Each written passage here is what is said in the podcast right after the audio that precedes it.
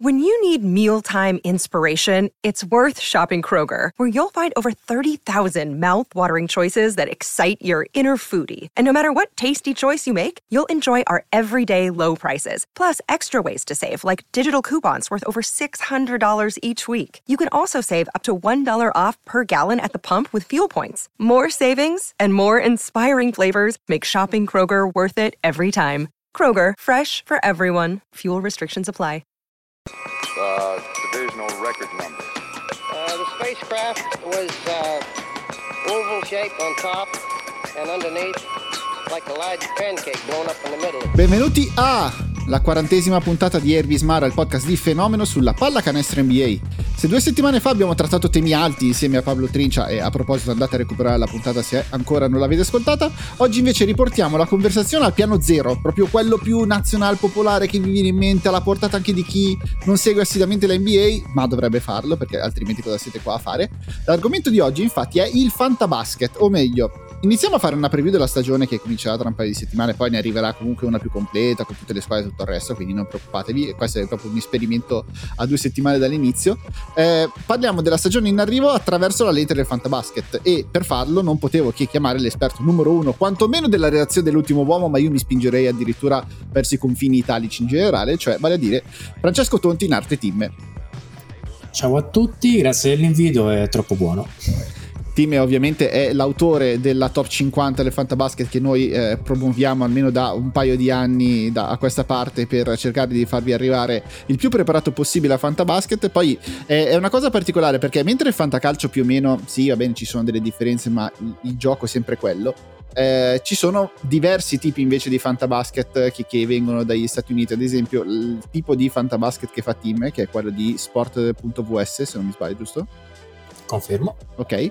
È molto diverso da quello che invece faccio io, che invece insieme a un gruppo di eh, appassionati di basket senza i quali altrimenti perderei un po' i contatti, faccio su ESPN e sono praticamente due sport diversi, perché ad esempio in quello di team non contano le, le percentuali al campo, le triple segnate e invece nel mio sì, perché giochiamo sulle, sulle categorie e tutto il resto. Quindi già noi adesso cercheremo di fare una visione macro, diciamo, del fantabasket e poi cercate di declinarlo voi in base a dove lo giocate il vostro fantabasket. In Italia spesso si gioca anche ad Ankest, poi il sito ufficiale dell'NBA ha lanciato un nuovo NBA Fantasy che troverete anche sul sito di Sky tra non molto eh, per l'inizio della stagione, quindi insomma cercate di declinare le indicazioni che riceverete da questo podcast in base a, alle vostre esigenze. Io però nel periodo non collegato, cioè nelle ultime due settimane in cui non abbiamo parlato, è successa una cosa piuttosto importante, ovvero sia che Damian Lillard e Drew Holiday non sono più dei giocatori rispettivamente dei Portland Trail Blazers e dei Milwaukee Bucks, ma Lillard è andato ai Bucks e Drew Holiday è, andato, è finito ai Boston Celtics, oltre a vari altri giocatori che si sono spostati. Quindi io ti faccio la domanda proprio come la, la metterebbe la newsletter dell'ultimo uomo sul Fantacalcio, cioè cosa cambia il fan, come cambia il Fantabasket con i due giocatori che hanno cambiato squadra? Allora, non cambia tantissimo per eh, Giannis Antetokounmpo perché stava già vivendo un periodo di involuzione e tu che fai la rotisserie come formato già te ne sarei accorto da un po', anche perché insomma le percentuali non erano granché l'anno scorso, ma resta secondo me saldo nella top 10. Eh, per Lillard è leggermente peggio per chi diciamo aveva puntato su di lui o vorrà puntare su di lui ma anche qui non scendiamo sotto magari le due posizioni. Probabilmente l'avrei messo nella top 10 ehm, l'avrei messo nella top 10 in questo caso l'ho messo leggermente più giù.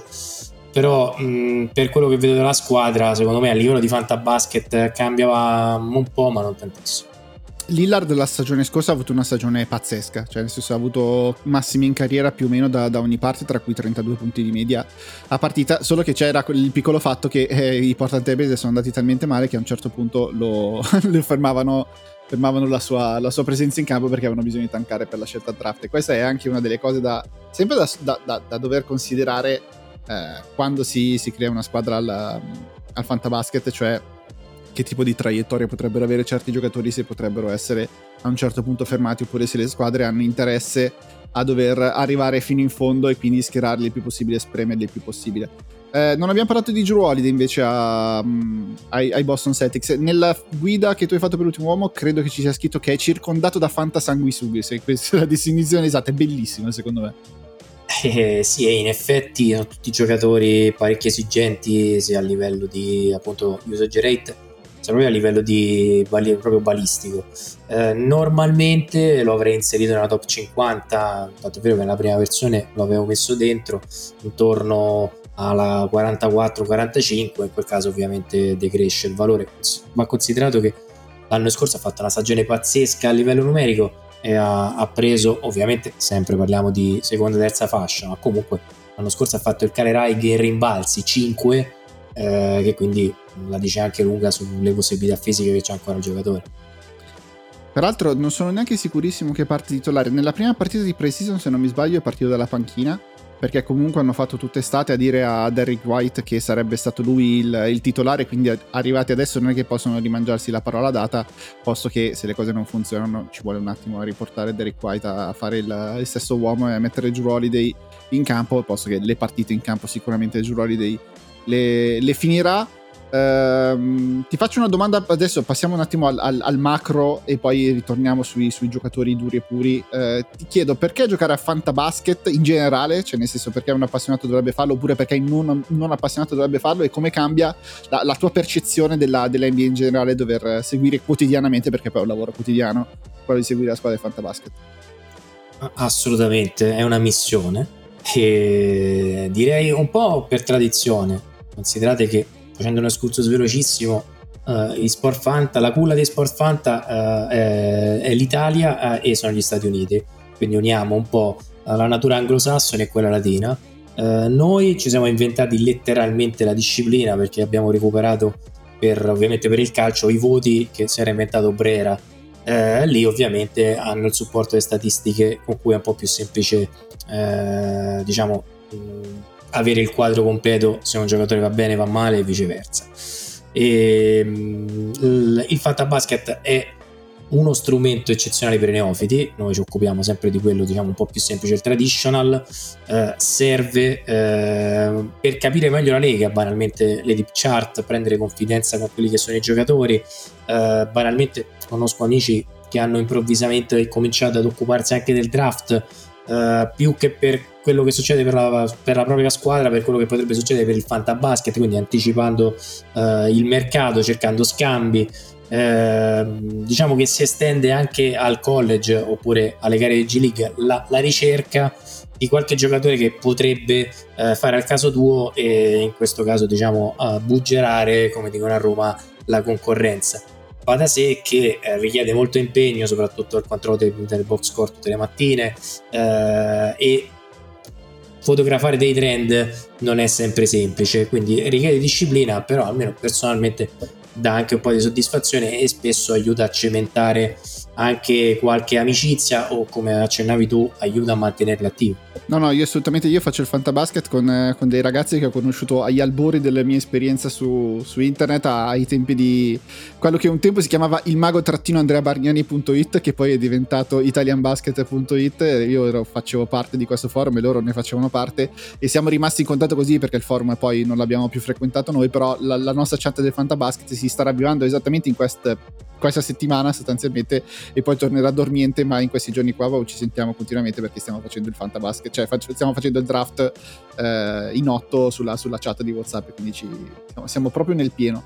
E io almeno non so tu che, che, mm, che, prerogative ti dai per la squadra se quando tu la fai la fai solamente pensando a vincere. Io nel senso non ho, essendo un fantabasket in cui non ci giochiamo niente ovviamente, se non solo il divertimento di sentirci sempre, io cerco di fare sempre le squadre con i giocatori che mi piacciono di più nel senso che ne scelgo veramente pochissimi di male necessari di giocatori brutti che però portano a casa le statistiche, ma cerco sempre di fare eh, le squadre più, più, sexy, più fighe, più giovani, più divertenti, più possibili, in modo tale di avere una scusa anche per seguire banalmente i giocatori che mi piacciono di più. Tu hai un tipo di filosofia che segui oppure vai a braccio?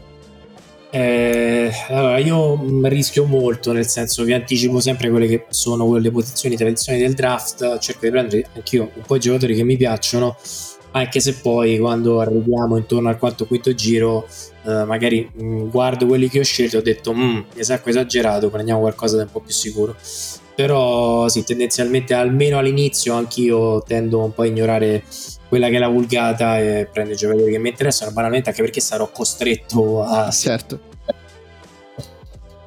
E mh, mm, ci sono dei giocatori che secondo te sono degli ottimi giocatori di pallacanestro, ma non sono dei buoni giocatori di fantabasket e viceversa? ah, l'esempio della fascia alta è Fox uh, di Sacramento, nel senso l'anno scorso ha fatto veramente le onde mm-hmm. e, e, e, a tutti è sembrato maturato completamente un altro giocatore rispetto uh, a quello che è stato fin qui, se non forse uh, il momento della bolla.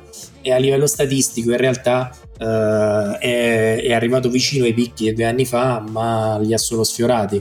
Quindi, sempre parlando di formato tradizionale, in realtà hai sempre un giocatore che oscilla tra la 25 e la trentesima e in linea di massima non ha quasi cambiato marcia da quello che era l'anno scorso. Ecco, quindi questo da questo punto di vista uh, può rappresentare per qualcosa una delusione, dire ho azzeccato pick, però effettivamente non, non mi ha cambiato la vita e scend- andando un po' storicamente eh, da, da, tifoso di San Antonio Tony Parker che non ha mai cambiato insomma, i destini della squadra se non forse nel momento in cui si era preso San Antonio sulle spalle ma parliamo da un, un periodo molto avanzato vicino alla Trentina stori- anche storicamente direi Clay Thompson uh-huh. che è uno per cui i punti al minuto non sono esattamente pane quotidiano e a parte i punti segnati non ha molte altre voci statistiche e invece ho pessimi giocatori di basket che invece sono buoni per il fantabasket. Io li, li, definisco gli zozzoni. Cioè, sono quei giocatori che sono orribili da vedere. Magari quando li, quando li devi guardare in campo prendono sempre le scelte sbagliate, forzano dei tiri orribili. Però poi alla fine vai a vedere il tibellino. E, e, alla fine loro l'hanno portato a casa. Per me il, il, giocatore massimo esempio dello zozzone è Julius Randle. Io proprio non ce la faccio, cioè è più forte di me. Premesso e come dicevo, secondo me c'è sempre avuto una cattiva stampa, eh? mm-hmm. cioè, nel senso Uh, è, è, vero, delle volte è insopportabile. Uh, ma a me non dispiace in realtà come giocatore. Uh, è, è un, forse perché fisicamente mi ricorda qualcosa degli anni 80, quindi in linea di massima per me è un po' simpatico da questo punto di vista, però ovviamente è molto soggettivo. Diciamo che se dovessi dire un giocatore che le cui scelte non sopporto dal punto di vista offensivo, ma che poi è ormai una sicurezza, ecco, l'anno scorso l'ho, messo molto alto nel ranking, è Trey Young. Uh-huh sì. cui scelte eh, ritengo orribili nel 90% dei casi, eh, però è un produttore instancabile di statistiche e spesso e volentieri ti, ti fa vincere la partita. Uh, nella seconda parte della carriera mi ha completamente cavato gli occhi Arden per dirti, sì. però fino all'anno scorso non potevi non, non prenderlo. No, loro proprio sì. Mm, anche i giocatori ripetitivi, cioè però sono, sono, quasi meccanici nella loro ripetitività, però alla fine vai a vedere il tabellino alla fine sono 30 e 10 assist e buttali via comunque quando devi quando, quando, devi tirare le somme e tutto il resto. C'è, c'è una grossa novità eh, quest'anno per, per, quanto riguarda l'NBA, proprio in generale, che potrebbe avere un grosso impatto su, sul fantasy, che è la Player Participation Policy, cioè ossia eh, la, la, nuova policy che ha indotto l'NBA per cui le stelle della stessa squadra non possono riposare nella stessa partita, c'è una richiesta più o meno esplicita da parte dell'NBA di eh, fare in modo che i giocatori che sono, in, che sono sani siano in campo e non, non, ci siano così tante serate, specialmente in cui tutti quanti in blocco vengono, vengono, messi a riposo, tutti assieme, in particolare nelle trasferte, anche per fare in modo che chi va al palazzetto e spende dei soldi per vedere Steph Curry e i Golden State Warriors al completo non, non rimanga scottato. Tutti aspetti che questa policy nuova abbia un impatto anche sulle presenze dei giocatori in campo e quindi del, delle squadre fantabasket perché comunque cercare di calibrare le loro presenze in campo e gli infortuni è forse la cosa principale in assoluto che devi, devi pensare? Alla lunga sì, considera che ehm, stavamo proprio parlando in, in, tema di amici e viaggi ad esempio, leggo velocemente il campo, piccola sì, parentesi. Sì. Eh, sono due anni che non andiamo più a vedere partite NBA eh, perché temiamo che in regular season non giocheranno poi giocatori importanti per cui magari vale la pena andare, andare lì, è esattamente economico dietro l'angolo, e magari vedere uh, la partita in cui tancano anche squadre di un certo livello, o magari non sono interessate perché magari gli tolgono la diretta TV, diventa antipatico. Uh, da quello che ho sentito, molti uh, fan internazionali sono lamentati di, di questa incertezza anche, invece i tempi più o meno giocavano sempre gli stessi. Ma al di là di questa parentesi, eh, ti facciamo un po' l'esempio della depenalizzazione o del fatto di inserire codice penale, nel codice penale il falso in bilancio. Non andrai probabilmente in galera se lo fai, ma ti esortano a capire che non lo devi fare e che stanno stringendo due viti. Tra l'altro il regolamento che hanno posto fin qui, l'ho controllato mm, più volte, gli dà ancora molto margine di scelta, cioè gli fa capire che ok, fai, riposa- fai riposarne qualcuno, non tutti assieme, non uh, è ancora molto uh, free, non è particolarmente stringente. io, l'aspetto che ho, mi ha colpito di più è il fatto che anche quando un giocatore non, non può giocare deve comunque presentarsi uh, per i fan, cioè deve uh-huh. essere lì. E sì. quindi direi che uh, è un bel monito. Tra l'altro, almeno a livello di interesse statunitense, la regular è da due o tre anni un po' in crisi, cosa che non succede magari nel pubblico internazionale. Potrebbe essere un bello stimolo anche per avere una stagione regolare più interessante. No, un'altra cosa che, del, della policy nuova è che non, non, possono riposare fondamentalmente nelle partite in diretta TV nazionale e nelle partite del torneo di metà stagione che comunque ci sarà tra, tra novembre e inizio di dicembre, che sarà una delle novità di questa stagione. Ehm, l'altra cosa è che non possono più fare la, la mossa di Emil della passata stagione, cioè se un giocatore è sano deve giocare fino all'ultimo fondamentalmente e non possono decidere a un certo punto di, di fermarlo perché se no gli fa vincere troppe partite, quindi devono tankare. Anche l'anno scorso è passato un po' sotto traccia, comunque dalla Mavericks si sono presi in testa 750 mila dollari di multa per, per, la cosa plateale che hanno fatto alla fine, alla fine della regular season di, di, tankare palesemente perché dovevano tenersi la scelta in top 10 al draft e, e sicuramente non è una cosa che, che all'NBA piace eh, sono assolutamente d'accordo sul cercare di, di ridare un minimo di senso alla, alla, regular season in generale perché è proprio la, la, vulgata che c'è in giro è, è entrato un po' nelle teste, è diventato un po' un cliché che durante la regular season sostanzialmente non si impegnano ed è una cosa che l'NBA assolutamente deve cambiare ma lo stesso Adam Silver lo ha ammesso abbastanza candidamente dicendo la cosa ci è scappata di mano. Sì, eh, diciamo che negli anni si sono accumulate tutta una serie di cose eh, che hanno portato le squadre un po' a speculare troppo. Da un certo punto di vista umano e fisiologico, appunto tifando San Antonio, che probabilmente eh, ci sono inventati tra virgolette il resting dei giocatori. Quindi, però sì, direi che comunque non era scontato che Silver eh, intervenisse con una mano, chiamiamola così, pesante, quindi secondo me è apprezzabile il tentativo. Bene, adesso andiamo su un po' di appunti generali che mi sono fatti riguardando la, la top 50 e adesso ti, ti chiedo di, di, esporre un po' ulteriormente i tuoi, i tuoi, pensieri oppure ti dico un po', un po', le mie e poi andiamo invece sui giocatori che non sono finiti nella top 50 che poi in realtà sono 69 ma di cui secondo me è interessante parlare per fare dei ragionamenti. La prima cosa che ti chiedo è Tyrese Liberton che è stato messo alla 6 del fanta, del, della tua top 50 non ti sembra un po' alto comunque per un giocatore che... Eh, fondamentalmente è stato All Star lo scorso anno, però non ha ancora dimostrato di poter essere eh, continuo quanto ti aspetteresti da un giocatore scelto alla 6? Allora, eh, è, è, un rischio, è un po' diciamo la cosa accompagna la visione che ti dicevo all'inizio, tendo sempre un po' a anticipare. Ora, il discorso è questo, eh, mh, dopo di lui devi andare, sono un grande veterano o prendere comunque altri rischi e in linea di massima eh, giocare con lui in questo momento mi ricorda un po' certe eh, regole non scritte che riguardavano Jason Kidd. C'era anche nelle battute qualche telecronista famoso che se giocassi in NBA con Jason Kidd accanto magari farei 10 punti. E io più o meno se vedo eh, Obi Toppin che è finito ai Pacers e l'immagine in transizione, mi immagino uno dei migliori play in transizione che c'è in questo momento a livello di eh, passatore puro in NBA e vedo uno di quelli che prende eh, le corse di contropiede in modo fantastico. E quindi penso che naturalmente il gioco eh, di Harry Barton dovrebbe beneficiarne. In più eh, i Pacers hanno preso anche un altro giocatore importante che ha vinto il titolo appunto Brown e in qualche modo eh, ormai hanno un po' finito l'ora di miele sia con Carlisle che con Harry Barton stesso in modalità win appunto come dicevamo. Quindi se devo bisogna anche eh, diciamo cercare di capire la parabola della squadra eh, la squadra credo che sia in ascesa e io credo che da lui sia lecito attendersi ancora 4-5 fantapunti da spremere. L'anno scorso ha mostrato dei momenti in cui, guardando le partite con attenzione, dominava molto più di quanto le statistiche non abbiano raccontato e quindi miscelando un po' le cose, cercando di eh, anticipare la concorrenza, prendere quel rischio lì che è comunque un rischio. Ah, io mi sono fidato, eh, nel senso che anch'io l'ho preso, poi per, con molto meno rischio perché io l'ho preso al secondo giro di un draft a 8 e io quindi l'ho preso alla eh, 8, 9, 10, alla undicesima scelta in generale. Eh, quindi rischio per, per, modo di dire, però ci ho voluto credere anch'io un po' perché è un giocatore bellissimo da vedere. Poi avevo già preso Shaggy Alexander e quindi dovevo fare il backcourt più, più sexy della Lega, eh, cosa che mi esaltava tantissimo. Però sì, e poi l'altra cosa che mi, mi, interessa molto è che gli Indiana Pacers storicamente sono una squadra che non tanca.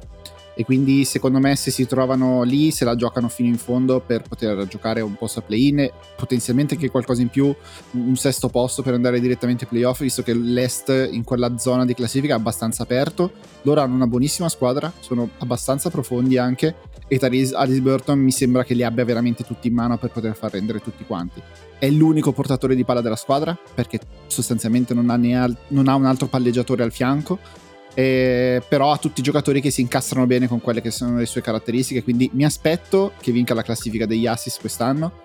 Uh, e, e, e, questo e oltre a 20 punti che ha nelle mani e con 3 triple almeno a, a partita che, che, può tranquillamente tenere lo rendono un giocatore super interessante anche dal punto di vista del fantasy. E mi sembra quello un po' più, di, un po più che entro, leggendo anche varie classifiche che ci sono in giro che è entrato un po' più stabilmente nella top 10 dei, dei più nominati ehm, oltre ai, ai, mamma santissima che ci sono di solito che sono Jokic, Doncic, Gianni, Statum Embiid che oramai sono, sono delle certezze a quel livello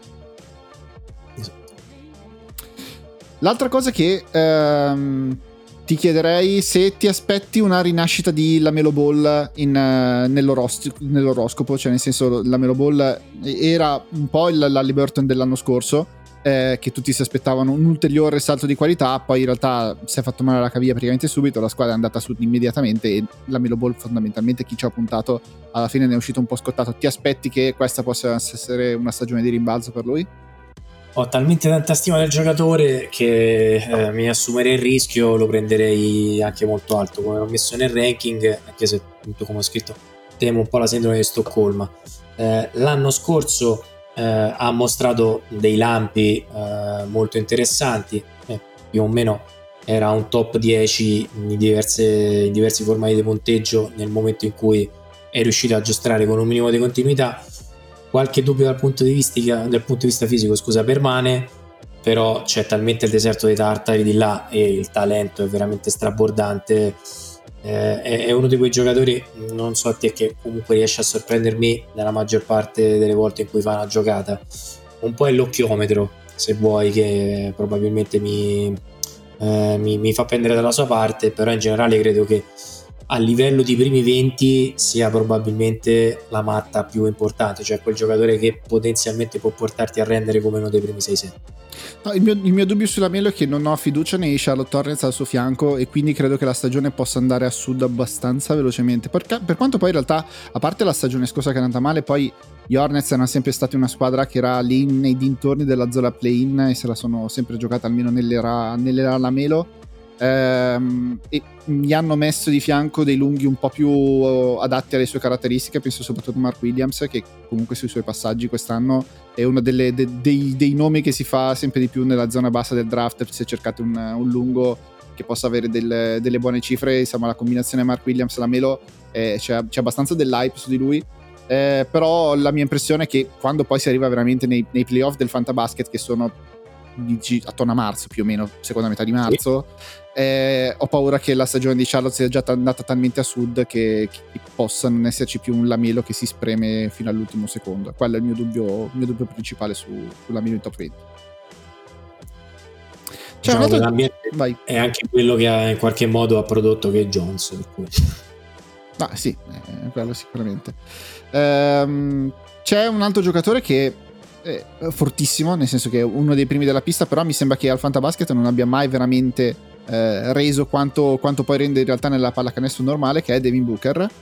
Cui però quest'anno c'è un minimo cambiamento perché almeno nominalmente sarà lui la, la point guard, diciamo, eh, titolare dei, dei, Phoenix Suns con questa strutturazione con, con Bradley Bill al fianco e Kevin Durant ovviamente sempre presente, poi un difensore che quel quinto ruolo se lo giocano un po' Josh Okoji o Kita Badis Diop, insomma un po' di gente, e poi Yusuf Nurkis eh, sotto canestro, però diciamo nei momenti che abbiamo visto Point, Point Booker lo scorso anno, quando non c'era Chris Paul, ha sempre messo assieme delle cifre straordinarie, quindi ti chiedo, questo è l'anno in cui Devin Booker può mh, esplodere anche al Fantabasket? Eh, se non ora quando? Nel eh. senso che 26enne, eh, l'età è quella giusta, è al massimo delle possibilità fisiche, penso che ormai la maturazione tecnica sia arrivata, è uno degli scorer insomma, più efficaci dell'NBA, anche più belli da vedere. Eh, ha sempre qualche dubbio che lo circonda, un po' perché magari o ha compagni troppo forti o troppo ingombranti, vedi Chris Paul in linea di massima che secondo me gli ha, tolto, gli ha tolto veramente tanta linfa negli ultimi anni, gli ha dato tanto da un punto di vista tecnico eh, come mentore, ma proprio come cifre, se parliamo solo di fantabasket ovviamente non, non gli ha reso la vita facile. Ehm, sì, io mi aspetto quest'anno una piccola crescita, ma anche se fossimo nei dintorni dell'anno scorso, qui rifacciamo un po' l'esempio di Fox, eh, io credo che l'owner andrebbe a casa contento. Il problema di fondo è che l'anno scorso ne ha giocati solo 53. Mm-hmm. E quello secondo me è il vero margine di rischio. Eh, non ne gioca 70 dal 2019 e, e mi aspetto magari anche grazie alla policy che abbiamo decantato prima che ci sia un miglioramento da questo punto di vista. Giusto, perché ricordiamo che non è legata alla policy alla play participation, però è legata ai, ai, premi stagionali, bisogna aver disputato almeno 65 partite per essere eleggibile non solo per i premi della stagione, quindi l'MVP, sesto uomo e bla bla bla, ma anche per i quintetti all'NBA. E i quintetti all'NBA decidono parte dei contratti del Max e Supermax che possono firmare i giocatori, che sono in assoluto la cosa che interessa di più. Eh, quindi diciamo che ci sarà sicuramente interesse da parte dei giocatori di arrivare a quella quota 65. Poi che questo possa creare dei mostri dovremo vederlo, nel senso che mh, contano le presenze non i minuti giocati, quindi se un giocatore entra, rimane un minuto ed esce, conta come una presenza, ma poi la partita effettivamente non la gioca.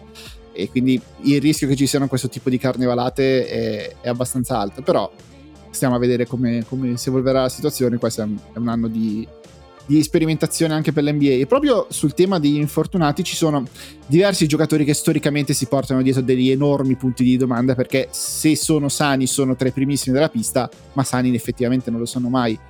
Il principe di tutti quanti è Zion Williamson, ma mi viene in mente anche Anthony Davis, la gestione di LeBron ultimamente, cioè sai che salteranno delle partite, ma come ti chiedo come gestire, come, che ragionamenti fare per gestire questi giocatori che sai che si infortuneranno, però sono troppo forti per non prenderli. E ovviamente dipende tutto dalla situazione in cui trovi al draft, cioè nel senso se li vedo particolarmente svalutati, eh, nel senso che Zion probabilmente cominciamo a parlare di eh, 40-42 e allora lì non puoi fare a meno di prenderli e dire ok rischio eh, e se li prendi ovviamente devi fondamentalmente costruire tutta la squadra sul, sul, fatto che potrebbe saltare determinate partite e sperare che poi le giochi a primavera. Eh, il principio è, è, alquanto semplice, credo. Devi cercare di fare il roster il più profondo possibile per cercare quello che eh, io definisco il Bruce Bowen dei bei tempi, nel senso la classica FG, che almeno a livello di punteggio traditional sai che giocherà sempre più o meno ma che praticamente ha un rapporto di qualità punti prodotto osceno, lo troverai quasi sempre allo fondo del draft, sai che quando ti serviranno quei 7-8 punti in 25 minuti te li darà. E se hai una buona squadra, anche contando sul fatto che gli infortuni arrivano anche, anche per gli altri, quindi giochi un po' speculando uh, su quello che può succedere agli altri, uh, se hai una buona squadra ai playoff ci arrivi lo stesso e poi spero che insomma Zion sarà presente a primavera però ecco, il rischio è che se vai a prendere un giocatore già infortunato adesso, per fortuna non sembra il caso di Zion, mm, ti, ti un po' rovini, potrebbero, ti potrebbero avere la festa della stagione. Eh, ovviamente il consiglio è uno solo, non esagerato. Io vedo draft in cui magari ci sono due o tre casi umani dal punto di vista dell'infortunio, non esagerato. No, quello sicuramente. E allora, ricollegandomi a questo, ti chiedo. Ah, no, aspetta, un'altra domanda che mi è venuta in mente mentre ti ascoltavo. Chi sono questi giocatori da prendere alla fine del draft? Che sono sicuri da prendere, che sai che cosa ti danno, anche se sono abbastanza insipidi a livello di sex, sexitudine? Uh, allora, cambiano ogni anno. Di mm-hmm. solito è, uh, è, la Lega che ti. perché ovviamente dipende ovviamente dalla Lega in cui giochi e dal punteggio, ma è la Lega che ti fa presente quanto fanno schifo al resto della, della spesso e volentieri mi è capitato di trovare dei buoni giocatori, addirittura qualche starter, ma che veniva schifato dal resto della lega o perché è antipatico o perché mh, mm, o banalmente aveva un, uno stile di gioco che non piaceva agli altri. Uh, per dirti, uh, un giocatore che spesso e volentieri ho trovato sul fondo uh, del draft, non undrafted, ma comunque un giocatore di solito molto molto indigesto, per esempio non ci vedrai Harrison Barnes Ah, ok. No, non è stato ancora scelto. La, la, il mio draft siamo a metà del dodicesimo giro in otto. Quindi ecco, sì, ti credo bene. uh-huh. è un buon esempio. Uh, è un giocatore che nel traditional porta uh, 21 punti, uh, bassissimo livello punti al minuto, sarà intorno ai 0,50-0,60, ma in quel caso lì può essere un buon indirizzo. Per esempio, un altro giocatore non particolarmente eh, quotato l'anno scorso e che poi in realtà ha fatto grandi cose, in proporzione stato Art. Uh, mm-hmm. Se ti dovessi dire, uh, di solito la maggior parte dei lunghi, che magari sono degli ottimi backup nel traditional, uh, ti faccio l'esempio del McGee, uh, mm-hmm. schifato la maggior parte della lega, lo andavi a prendere e la maggior parte delle partite di regular season te le faceva vincere perché faceva in 8 minuti 15-50 punti e quindi in realtà era una risorsa niente male. Uh, un nome che secondo me quest'anno scende parecchio in diversi formati e che secondo me è vittima di quello che è successo l'anno scorso ad Atlanta, non se ne parla, è John Collins. John Collins, sì sì. E John Collins l'anno scorso aveva un bet curta che prendeva 40 tiri a partita sì, e non gliela passavano mai, cioè era proprio, eh, tutto Atlanta sostanzialmente sembrava non sopportarlo più. Poi in realtà è anche un bravissimo ragazzo, mi è capitato anche di, inter- di, di, di intervistarlo, ma al di là della mia esperienza era anche stato per dire i, i, giornalisti di Atlanta che davano il premio ogni anno lo, davano praticamente sempre a lui perché era super disponibile con tutti quanti. Non ho capito perché poi l'hanno così eh, defenestrato ad Atlanta come se fosse l'ultimo degli stronzi. Però vabbè, io ti faccio un altro, tipo, un altro paio di nomi su questo tipo qua. Uno l'ho appena preso, per, per, peraltro io mi sono preso gli insulti tutti quanti, Tobias Harris eh, che, che, che, è insipido, cioè nel senso non è che dici costruisco la mia fantasquadra che bello prendere Tobias Harris, però è in contract year quest'anno e io scommetto soprattutto su quello perché è un altro degli aspetti da considerare quando si creano le fantasquadre, quindi sapere anche a che punto della carriera sono certi giocatori, Tobias Harris è in un anno in cui fondamentalmente non può sbagliare perché se fa bene si può guadagnare altri dollaroni oltre a quelli che ha già guadagnato. Un altro giocatore che è schifato da tutti quanti sempre è Nikola Vucevic. Nessuno lo vuole prendere, poi alla fine qualcuno si tappa il e lo prende, però anche lì è un giocatore abbastanza insipido, non è proprio l'ideale fare la fatta squadra c'è Nikola Vucevic. Però è super da... produttivo. Assolutamente, il secondo mi dà, eh, mi dà anche a me un fastidio a altissimi uh-huh. livelli eh, forse qui influenzato anche da Faz, insomma, che probabilmente mi ha poi influenzato sul giudizio di Vucevic, eh, invece delle cattive compagnie. E, però, da un certo punto di vista, eh, Vucevic l'avevo inserito eh, nella, diciamo, chiamava così top 60, eh, diciamo, nel, nei tagli, nei primissimi tagli. Il problema è che nel frattempo sono usciti fuori dei lunghi che potenzialmente sono un pochino più interessanti. Uh-huh. Quello che l'anno scorso ha fatto Onde, che per esempio mi ha fatto, eh, mi ha fatto vincere tante partite è stato Kessler. Sì. Eh, ce ne sono molti, ce ne sono due o tre lunghi in più rispetto all'anno scorso che probabilmente lo fanno diventare, al di là dell'antipatia, meno indispensabile rispetto a prima e il che se non è indispensabile probabilmente te lo vai a prendere in posizioni che non merita anche perché insomma ha rinnovato il contratto se non ricordo male solo l'anno scorso e mm-hmm. ancora non ha dimostrato cali statistici, ma rimane sempre molto regolare. Dal suo punto di vista, entrambiere eh, continua veramente a essere regolare. Io eh, il nome che hai detto in realtà è molto simile a Barça, cioè nel senso è la mhm. classica ala che a un certo punto disprezza la maggior parte degli appassionati, ma che alla fine delivera. Diciamo che i nomi che non piacciono al resto del draft, eh, diciamo dei partecipanti della Lega, te ne accorgi intorno al settimo o l'ottavo. Sì, sì. Eh, per esempio un altro dei nomi che non piaceva mai ma che l'anno scorso ha fatto comodo è Lonnie Walker però mm-hmm. Lonnie Walker lo prendevi se magari avevi già visto San Antonio e ti fidavi Chiaro, peraltro è finito a Brooklyn, non so quanto spazio possa avere nella rotazione quest'anno dei Nets, che comunque sugli esterni sono abbastanza, cioè nel senso, c'è Michael Bridges che gioca 38 minuti e gioca tutte le partite senza mai saltarne, c'è Cam Johnson che hanno appena ric- mh, rifirmato, quindi non so tantissimo quanto spazio abbia. Eh, se cercate uno, io non faccio del fantasy al, con, con, punti al minuto o produzione al minuto, mi viene da pensare che uno dei mamma santissima che è uscito lo scorso anno è Nazrid. Nazrid, vado a memoria, produceva quasi 12 punti di media, cioè in 18 minuti di, di, di, di, campo. È vero che vedrà pochissimo il campo perché comunque c'è davanti Towns e, Towns e Gobert, però lui è uno di quelli che invece per punti al minuto è mamma santissima, mi viene da pensare. Assolutamente, è, è, un, è un, buon indirizzo, ma più che mhm. altro andando un attimino uh, fuori scaletta, se mi consenti, mm-hmm. ti faccio una domanda su un giocatore che è uno di quelli secondo me più interessanti quest'anno.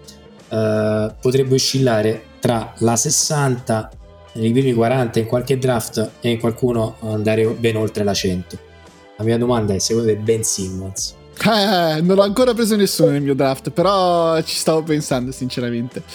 Perché... Eh, allora, non, non, mi fido più, nel senso che so, comunque sono stato scottato diverse volte in passato, però comunque qualche accelerazione che ti ha fatto vedere nella partita che hanno giocato contro i Lakers ti fanno dire... Qualcosina forse c'è. È vero che LeBron è talmente amico che in certi momenti l'ha fatto proprio passare senza neanche opporsi, eh.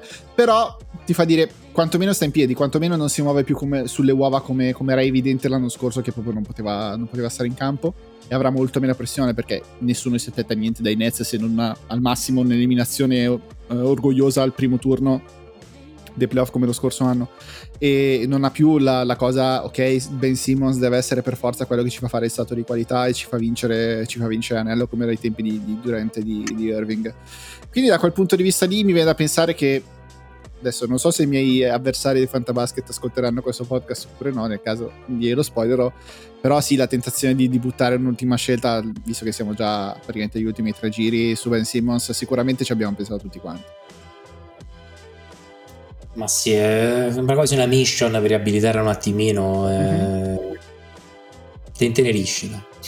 No, invece ti chiedo come gestire certe situazioni spinose. Ad esempio, eh, uno è l'assenza di Jamorant, che tra l'altro è fuori dalla, dalla, tua top 60 perché comunque salterà le prime 25 partite. Quindi in casi come questi, vabbè, in questo caso è una squalifica, ma in caso anche di sapere che certi giocatori partono già come un infortunio, come è successo un po' di volte in passato e quindi scendevano reputazioni al draft Co- come gestire queste situazioni spinose? Allora, per quanto riguarda eh, Morant, eh, la situazione è un po' più complessa rispetto al solito. Sembra che l'NBA abbia leggermente eh, allargato i cordoni e gli, permetta, gli abbia permesso attività con la squadra che inizialmente sembravano essere escluse. Uh-huh. Quindi l'impressione è che resti connesso proprio col tessuto della squadra, che la viva e in qualche modo eh, magari Rose possa aiutarlo poi a rientrare in, in, ottime condizioni. Il problema è che siccome Memphis è squadra ambiziosa, eh, ovviamente ha, ha rimpolpato il roster e ha cercato di corazzarsi anche nella spiacevole eventualità di una ricaduta o di un problema ulteriore da parte di, di, un giocatore di questo tipo che non puoi escludere a prescindere perché non, non è più con affidabilità al 100% e quindi si troverà con una squadra estremamente profonda a rientro eh, con dei giocatori molto ingombranti a cui sarà difficile improvvisamente dire guarda rientro io spostati. Eh, proprio Memphis ha preso dei giocatori di personalità. Tu pensa a Marcus Smart. Uh-huh che eh, per difendere in quel modo a Boston riusciva a lucrare una quantità di tiri che non meritava come attaccante. Uh-huh. E io non credo, non so se tu sei d'accordo da questo punto di vista. Sì, e però loro, so, loro, sono abituati perché avevano già Dillon Brooks che faceva la stessa identica cosa, quindi sono temprati da anni e anni di Brooks. Però Brooks era ben, molto più ben disposto nei confronti, cioè la gerarchia era abbastanza chiara, eh, uh-huh. anche perché c'erano dei problemini anche a livello di ultimo periodo, eh, secondo me per Memphis, a livello di responsabilità vere e proprie Qui mi sembra un po' più complicato, in più devi valorizzare Bane, uh, c'è Jackson che è in rampa di lancio, hanno tantissimi giovani che devono, sai che poi pesca benissimo al draft, insomma, che sono lì lì per dimostrare qualcosa e magari sono vicini alla fine del rookie scale. Quindi lo prenderei, ma lo prenderei abbondantemente dopo la 60, intorno alla 60-70 con li, sempre con l'idea di aver preso almeno una guardia di riferimento che mi stia sul minuto, mm, cioè un rapporto di punti al minuto vicino all'uno, perché altrimenti è un suicidio. Perché sul traditional, magari meno su di serie, eh, quei 96 minuti che vanno in, in guardia sono decisivi. Arden invece, che idea ti sei fatto? Io l'ho lucrato all'ottavo giro, perché dopo un po' ho detto vabbè non, non si può continuare a passare, questo qua sono 20-10 che camminano, pur con la, col fatto che la sua produzione è completamente cambiata perché non è più il, il capocannoniere che, che, che, che, terrorizzava le difese di qualche anno fa, però rimane pur sempre il miglior assist della passata stagione, un giocatore che avrebbe dovuto fare lo Star Game e non l'ha fatto perché è abbastanza antipatico in questo momento della sua carriera e adesso spende su di lui la spada di Damocle sul, sulla richiesta non non accolta di cessione, però come gestisci questa cosa qua almeno tu? Eh, l'urlo di Arden non terrorizza più l'Occidente, io la gestirei prendendolo intorno in un draft normale intorno alla 100, 80-100 mm. addirittura, se lo trovo, perché non mi fido. Okay. Eh, non mi fido perché eh, se resta a fila, eh, per come sono messe le cose, eh, ovviamente ci sarà più spazio possibile per Max. Okay. ha perso proprio secondo me un po' di a meno che eh, fila non sia ancora in modalità win now e ripeta certe cose, però diventa difficile farti girare uno spogliatoio, cose di, di quel tipo lì. E se va ai Clippers, io temo che vada in modalità anziano che va in Florida. Eh, io, io, io, vedo un giocatore che, che, vuole allungare la carriera più che vincere. Se vai ai Clippers, non so come la vedi, sono troppo tranciante. Vai a, in un club che lascia molto mano libera ai giocatori, un po' come hai visto insomma, con Giorgio e con Leonard. E ho qualche dubbio che sia diciamo l'Arden degli ultimi due anni da un punto di vista di focus uh, sul basket giocato.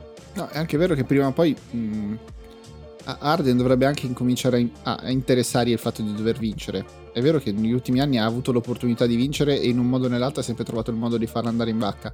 Eh, spesso per motivi, cioè, per colpa sua principalmente, perché le prestazioni che ha avuto ai playoff non sono state del livello necessario, perché il suo atteggiamento fuori dal campo non è stato del livello necessario ho paura che arrivi prima o poi il momento, per essendo lui è un classe 89, eh, arrivi quel momento in cui invecchia tutto di botto. Eh, e già ci sono state delle avvisaglie negli ultimi anni che non batte più l'uomo dal palleggio come, come faceva ai tempi e, e, non terrorizza più le difese come faceva, come faceva ai tempi, rimane comunque un professore di pallacanestro e quindi riesce a, a compensare in altre maniere, però mi viene da pensare che, che, prima o poi arrivi anche il momento in cui non riesce più a compensare, quindi che che la fine di Arden possa arrivare abbastanza, abbastanza in fretta. Per carità, poi lo scorso anno secondo me non lo è stato, secondo me era ancora uno star lo scorso anno, però...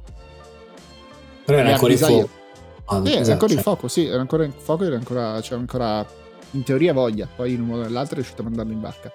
Ehm, c'è un giocatore che secondo me invece meritava di stare nella top 60 e ti chiedo perché non l'hai messo, che è Jordan Poole.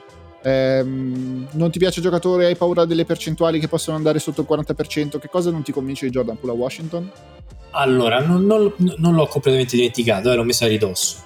Okay. Eh, quindi a me non dispiace, in sé, premesso che è un giocatore che ritengo insopportabile per una, una, serie di letture, però qui parliamo di Fanta, dobbiamo essere pragmatici, è ovviamente un giocatore che non va trascurato.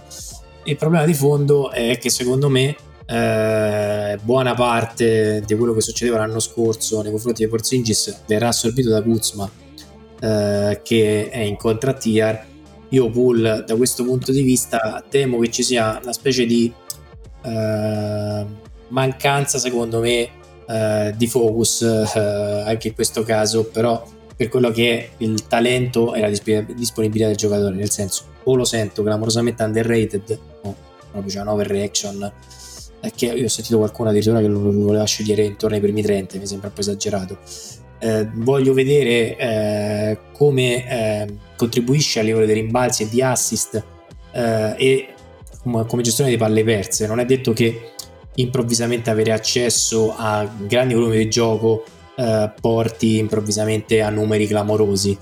Io vedo più un anno d'assestamento. Ehm, vero è che comunque rispetto all'anno scorso ma aspetto un progresso ecco però non è un giocatore che mi fa impazzire, eh, so più dell'idea, è un wait and see, perché mi convince ma fino a un certo punto. Non so se magari a te piace un po' di più dal punto di vista tecnico.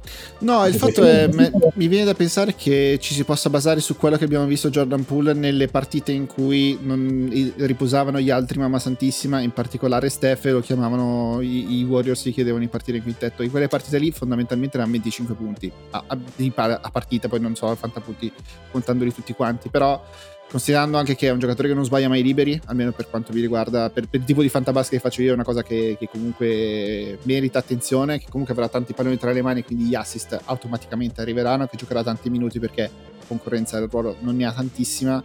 Ehm, e quindi credo, credo che, che funzionerà e credo che farà anche diverse escursioni sopra i 30 punti credo che sia anche interesse di Washington che le faccia perché quasi automaticamente ti fanno perdere le partite secondo me. Quindi credo che il focus di Washington dopo che, che hanno scelto quella direzione lì sia più perdere le altre. Quindi Jordan se vuoi prenderti questi palloni e tirare tutto quello che ti passa tra le mani fai pure che tanto noi di interesse di vincere le partite non ne abbiamo tantissimi. Sì, diciamo di, di difficile interpretazione, però la, la, cosa importante, almeno per il punto per il fondo, quello tradizionale, è anche appunto la produzione di rimbalzi e assist da quel punto di vista lì. Quest'anno mi aspetto grandi cose, cioè più o meno l'anno scorso stava intorno meno dei tre. Mm-hmm. Eh, un altro problemino, sempre a livello del traditional, è il fatto che ne per, perde tanti palloni e non ne recupera okay. poco. Vabbè, però insomma ci sta. Effettivamente, se le cose vanno come devono andare, beh, probabilmente a livello top 40.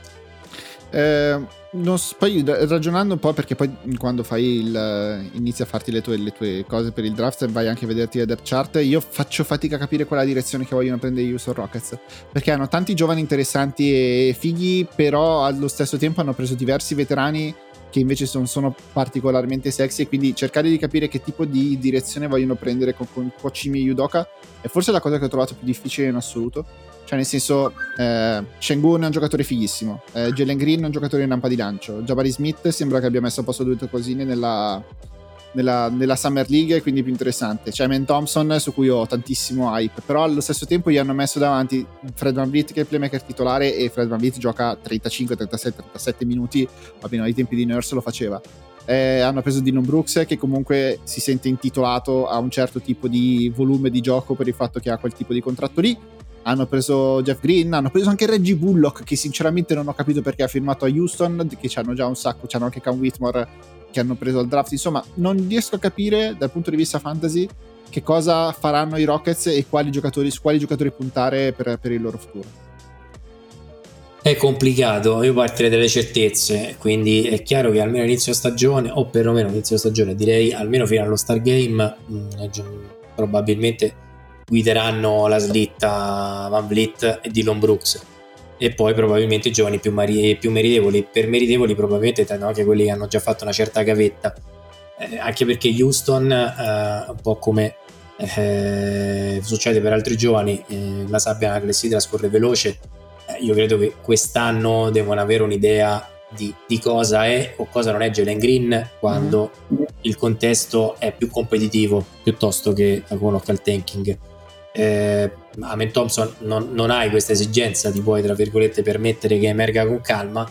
Eh, sembra, credo, sembra, io sono molto alto su Sengun, eh, che diciamo dei ragazzini è quello probabilmente un pochino più lanciato e che appunto è arrivato al terzo anno e che quindi è naturalmente più, tra virgolette, anche più esperto a me per esempio già Barry Smith l'anno scorso non era dispiaciuto eh, tutto sommato però c'è anche da fare il discorso che il rappa di lancio se vuoi c'è anche da Reason che è un giocatore molto interessante di cui si parla molto poco per il tipo di giocatore che è eh, è un roster che ha tanti doppioni per certi versi addirittura si sono tutelati dietro e hanno preso Landale sì. che, che è un giocatore che probabilmente forse meritava come backup dei scenari anche più interessanti.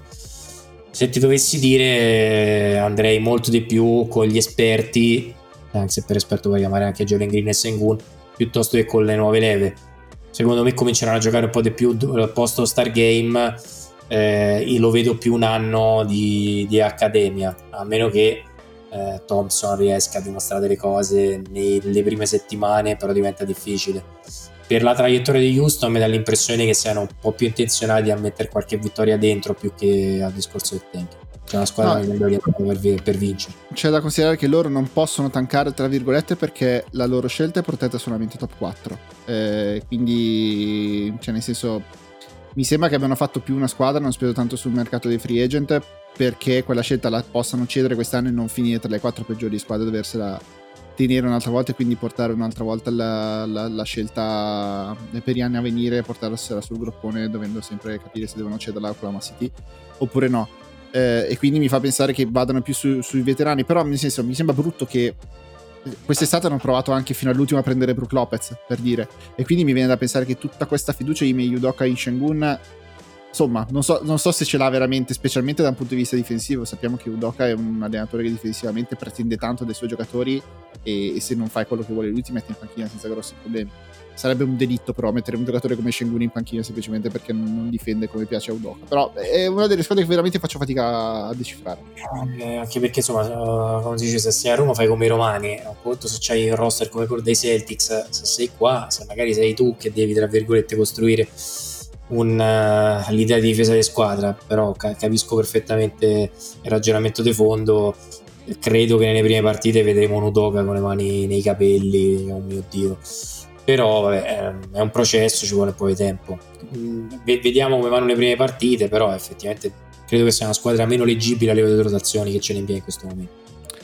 Aprendo il discorso che ti faccio così a, a, sorpresa, rookie, come gestire le stagioni dei rookie, come immaginarsi le stagioni dei rookie che possono essere sempre tutto e niente, possono essere veramente dei jolly che ti vincono o ti perdono, e ti perdono le, le leghe del fantabasket? Eh, di, dipende quanto sei fortunato eh, o bravo a pescare, un po' tutte e due. Nel caso di quest'anno, eh, Wembayama secondo me rischia in qualche draft di andare a finire addirittura nella top 20 eh, ho già qualche uno che mi ha mandato screen eh, da, già in diversi formati di punteggio eh, io eh, vado sempre un po' capelli di piombo mm-hmm. diciamo a me quello che piace più di tutti dei rookie di quest'anno mi sembra quello più pronto più cattivo agonisticamente e più pronto fisicamente sembra Scott Henderson mm-hmm. che in molti draft probabilmente verrà ignorato anche intorno alla 90-100 e che vale assolutamente la pena e che rischia di darti una produzione da, dai primi 50. Normalmente la, l'assioma è quanto spazio ha, eh, quanto è scarsa la squadra che si porta in dote. Ad esempio, Wembayama da questo punto di vista, il deserto dei Tartari ha tutti i giocatori interessanti, ma è lui la star hai visto sicuramente eh, la partita di pre-season, no? quella sì. Wembanyama contro Holmgren, che alla fine è un rookie pure lui. Uh-huh. E, e cioè, è vero, hanno fatto una sfida fantastica. il problema è che lì mancava Shai e c'era Giddey che stava con le ciabatte. Sì. Regular season, ovviamente, non ci sarà stesso, la stessa libertà, mentre eh, Wembayama, esattamente al contrario, probabilmente dopo qualche partita secondo me deciderà anche il colore della carta dei pareti, eh, della carta dei pareti a San Antonio esattamente come faceva Duncan eh? e quindi eh, se, se Wembayama lo prenderei entro le prime 30-35 magari Holgren eh, andrei ben oltre la 60 e Scoot Henderson rimarrei intorno a quel range lì. Io ho molta paura per esempio di quello che può succedere a Miller a eh, Charlotte proprio perché il contesto è disdicevole ritengo su contesti diplomatici. E, e, e, soprattutto gli hanno anche rimesso dentro Miles Bridges che comunque è uno dei giocatori di rientro da, da considerare anche lui per il Fanta è vero che nelle prime, partite, nelle prime 10 partite non c'è perché è squalificato però comunque è un giocatore che due anni fa era in odore di All-Star Game praticamente. Penso che viaggiasse a 20 punti 8 di base 4 assist medio cioè una, una roba folle grande sorpresa Fanta due anni fa è uscito improvvisamente fuori dalle foglie folle, veramente folle quello, quello, che era riuscito a fare due anni fa Miles Bridges sulle imbeccate di Lamelo c'è sempre il vecchio Gordon Hayward lì da qualche parte e anche lì è una situazione boh, abbastanza difficile da leggere per Brandon Miller che è un giocatore che già avrà problemi di suo e, e qualcosa si è già visto anche al, in Summer League che, che comunque qualcosa da registrare. È più o meno la stessa situazione di, di Jabari Smith lo scorso anno cioè deve capire bene come sfruttare le doti che innegabilmente ha in un contesto, in un contesto NBA un po, più, un po' più diverso rispetto a quello che aveva lo scorso anno dall'Alabama, dove comunque era un giocatore iperproduttivo. Poi non sottovalutate anche i giocatori che sono iperproduttivi al, a, a, a, livello di college, che poi, poi, riescono a trovarsi un modo. Uno è Keegan Murray l'anno scorso, che forse ci si aspettava poco da lui e già tutti erano pronti a sparare sui Sacramento Kings perché non hanno preso Jaden Ivy, e invece si è, si è confermato un giocatore super solido e peraltro in Summer League ha fatto intravedere di aver ulteriormente espanso il suo il suo bagaglio tecnico. Nella maggior parte dei casi sono perfetti per puntellare o per fare la scommessa a basso costo, magari da metà, diciamo da metà draft in poi. In un draft ideale dove magari è pieno di pesce cani, giocatori molto esperti, quindi sono probabilmente le risorse che cominciano ad arrivare come pre, secondo, terzo panchinario. Comunque, se poi le cose vanno bene, veramente di bonus. No, no, non sottovalutate Osar Thompson a Detroit. Secondo me rischia di giocare tanto. Non so quanto veramente produttivo, perché comunque il tiro è tutto, tutto in divenire. Però penso che giocherà tanti minuti perché piace molto a Monty Williams. E quindi se vi serve un giocatore che, che giochi tanto, rischia di, rischia di trovare parecchio spazio Zer Thompson anche perché nel suo ruolo non è che ci sia tantissimo. Eh, ti faccio un po' di nomi veloci, diciamo, di giocatori intriganti che sono rimasti fuori dalla top 50, cioè mi sono visto mi segnato tutti i nomi anche fuori dalla top 60. Uno è Taris Maxi, di cui abbiamo mh, parlato tangenzialmente, che cosa ti aspetti? Eh, allora, diciamo che è ovviamente legato a doppio filo alla vicenda di Arden. Uh-huh. L'anno scorso ha fatto dei, dei, passi in avanti importanti, ma più dal punto di vista di comprensione del gioco e di rendimento che di fanta rendimento. E quest'anno mi aspetto uno step in più, però mh, resta un giocatore su cui sono ancora abbastanza tiepido, nel senso per i doti che ha e per uh, il tempo che è stato a disposizione già l'anno scorso francamente mi aspettavo uno step uh, un po' più incisivo Vabbè, di Nicola Vucevic mi sono segnato nei appunti. Sfortunatamente Nicola Vucevic, perché comunque è un giocatore che continua a non scaldarmi, ma ne abbiamo già passato, quindi passerei oltre. Un altro giocatore invece ti, ti tocca da vicino che è Devin Vassell, che lo scorso anno abbiamo visto po- pochissimo per motivi di infortuni e anche perché gli Spurs non avevano interesse a metterlo veramente in campo, però quest'anno torna, ha un contratto nuovo. Sia... Io vi aspetto che alla fine dell'anno il giocatore, il capocannoniere degli Spurs sia lui e non sia Wembanyama è molto probabile, è il giocatore più pronto e eh, se ne facciamo un discorso di talento cristallino, escludendo il, il francese, direi che è assolutamente il più forte. E San Antonio era altissima già l'anno scorso, uh, se non fosse stato per un infortunio uh, le sue cifre sarebbero um, circolate molto di più. È uno di quei giocatori che considero sleeper, poi magari se vuoi ne diamo qualche nome, cioè quel giocatore che eh, viene scelto molto dopo mh, mm, rispetto a quello che è il valore effettivo. E su Vassell, per quanto ci sia molti appassionati, molte persone che sono attenti, eh, per quello che ha dimostrato a livello di infortuni e per la situazione nebulosa a livello di eh, roster di San Antonio, eh, perché effettivamente io mm, sono anche convinto che a un certo punto San Antonio più o meno in modo deliberato tancherà quest'anno. Uh-huh. Eh, sono un tiepido, mh, mm, favorevole ma ancora tiepido. Secondo me eh, la posizione perfetta, almeno sul traditional, è intorno alla 65-80. Prima rischia di essere un po' un rischio, eh, anche se da un punto di vista di produzione diciamo che difficilmente prenderai una sola, eh, chiamiamola così. Non so se anche a Milano si dice Sola, ma penso che... Sì, sì, no, Sola, Sola ormai è sdoganato, è assolutamente okay. internazionale.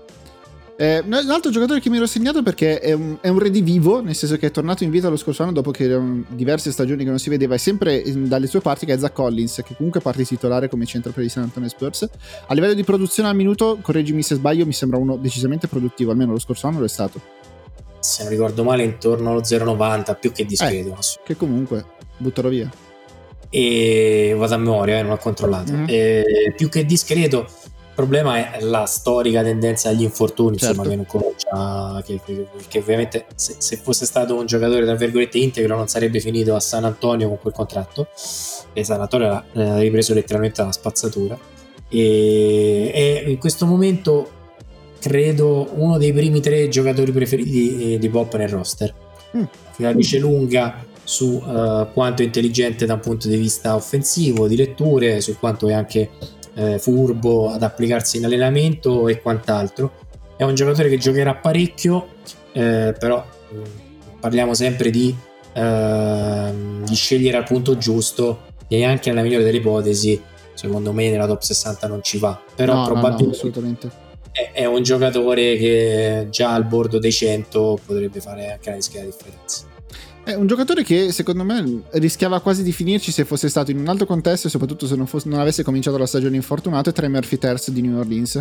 Giocatore in super rampa di lancio che lo scorso anno con l'asterisco del fatto che ha fatto vedere le cose migliori quando non c'era in campo Zion Williamson e quindi questo è sempre un po' un punto di domanda perché Zion teoricamente dovrebbe esserci quest'anno per i Pelicans o almeno sperano che ci sia però è un giocatore super interessante a me piace veramente tantissimo come giocatore di pallacanestro e anche come discreta produzione dal punto di vista fant- fantacistica non mi stupisce che ti sia caduto l'occhio perché giocando appunto quello di serie è uno da più o meno 50% dal campo 40% da 3 90% liberi quindi capisco che sia molto mhm. appetibile mm in realtà è un giocatore che a me piace e che anche nel format tradizionale ha un suo perché.